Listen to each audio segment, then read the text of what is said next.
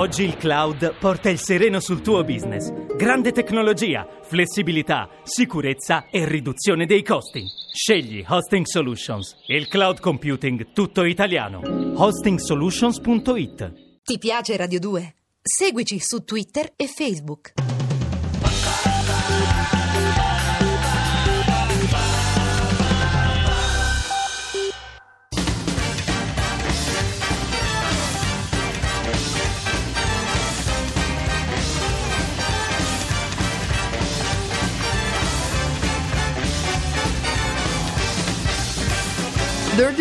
Il grande romanzo del rock.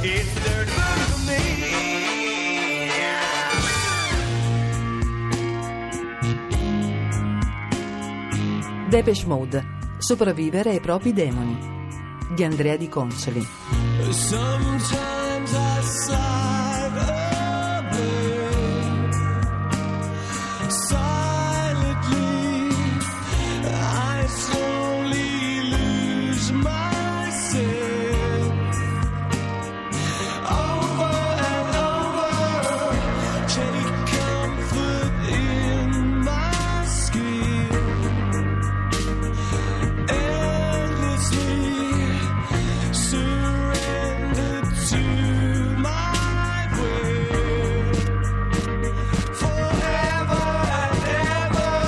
ragazzo di oggi non può nemmeno immaginare cosa possa significare, per chi è stato adolescente alla fine degli anni Ottanta, vedere il videoclip di Heaven, nuovo struggente singolo dei Depeche Mode, e vedere l'ormai 51enne Dave Gunn con la barba bianca, con innascondibili rughe sul viso e con il solito giubbotto nero di pelle cantare una canzone dolcissima, quasi mistica, all'interno di una chiesa abbandonata, affiancato come sempre da Martin Gore, anch'egli sopravvissuto miracolosamente a una vita pericolosa, disperata, per molti anni distruttiva. Sì, i Depeche Mode sono dei sopravvissuti, nonostante abbiano sfiorato la morte un sacco di volte.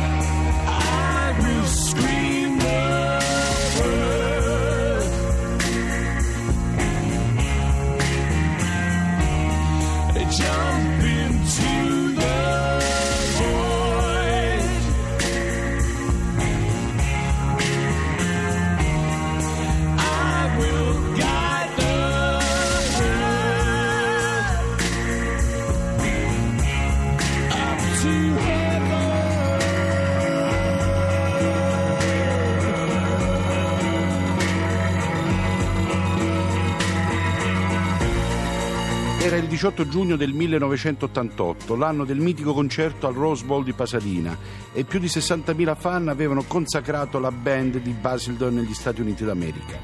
Nel film che da quel concerto trasse il regista Don Alan Payne Baker, mentre parte Behind the Wheel, si vede Dave Gunn fissare negli occhi Martin Gore ed entrambi sorridono raggianti e sembrano dirsi ce l'abbiamo fatta, abbiamo sfondato anche negli States, ormai siamo invincibili.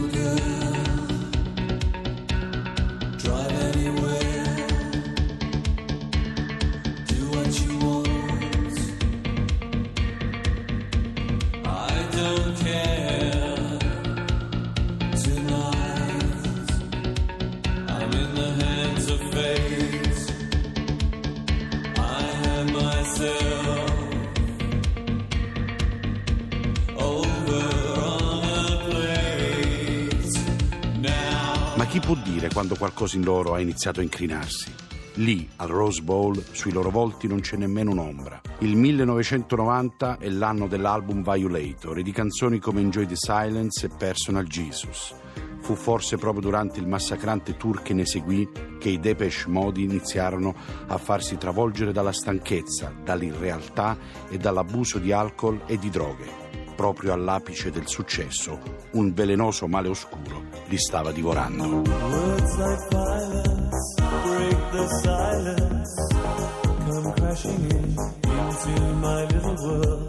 Painful to me, it's right through me. You understand?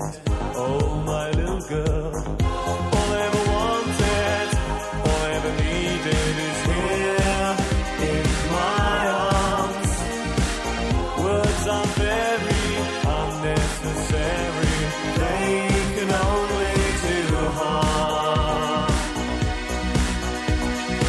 La resa dei conti arriva nel 1994. L'anno prima Dave Gunn aveva avuto il suo primo infarto per overdose di eroina. Poi, in un crescendo di successi e di folle autodistruzione, i Depeche Mode decidono di gettarsi a capofitto nell'Exotic Tour, ma ormai sono a pezzi e ridotti a spettri stravolti dall'angoscia. Martin Gore alcolizzato, Andrew Fletcher è gravemente depresso e Dave Gunn è totalmente sopraffatto dalla cocaina e dall'eroina. L'Exotic Tour si conclude a Indianapolis l'estate del 1994 dopo 154 concerti, ma la band inglese sembra arrivata al capolinea. Tutte le radio del mondo trasmettono le canzoni dell'album Songs of Fate and Devotion, ma i toni sono cupi, stralunati, a tratti lividi. Quella dei Depeche Mode sembra al mondo intero una morte annunciata. Il 28 maggio del 1996 il Los Angeles Times diffonde la notizia che per più di due minuti il cuore di Dave Gunn ha cessato di battere a causa di un'overdose di speedball. Ma nessuno si meraviglia della notizia perché tutti, in un modo o nell'altro, si aspettavano un simile epilogo. Ricorda Fletcher, in quel periodo se avessi ricevuto una telefonata che mi diceva che era morto non ne sarei stato sorpreso. Gahan si salva per miracolo, anche se per due interminabili minuti la morte lo ha sequestrato. Conoscerà anche il carcere e poi un ostinato e coraggioso percorso di disintossicazione e di rinascita. Ma nessuno crede davvero alla resurrezione dei Depeche Mode, ormai feriti a morte da un profondo male di vivere. Eppure inaspettatamente rinascono nel giro di pochi mesi e il singolo The Barrel of a Gun scala immediatamente le classifiche.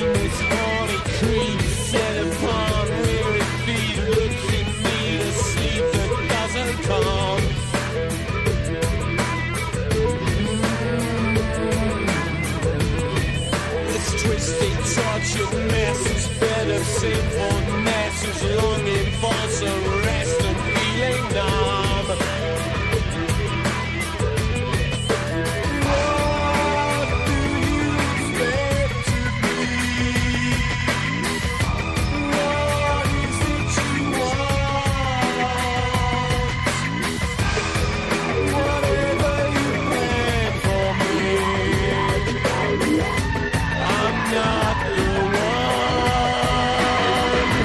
miracolo è avvenuto. Oltre a The Barrel of Gun, subito dopo arriva un altro successo travolgente, It's No Good.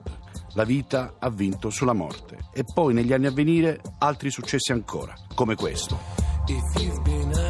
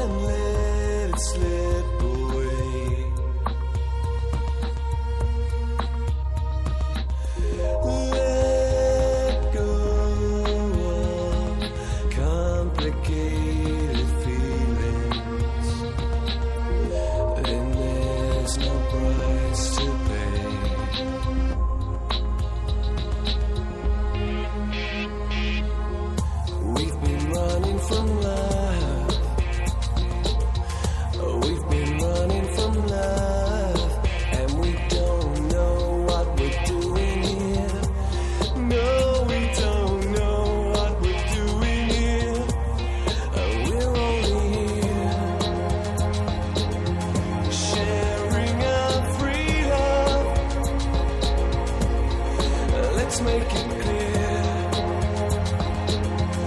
that this is free love. No hidden catch, no strings attached. Just free love. Dirty Boogie, il grande romanzo del rock. Ideato da Luca Raimondo, a cura di Rupert Bottaro. Colleziona le puntate di Dirty Boogie. Scarica i podcast dal sito radio2pod.rai.it. Ti piace Radio 2? Seguici su Twitter e Facebook.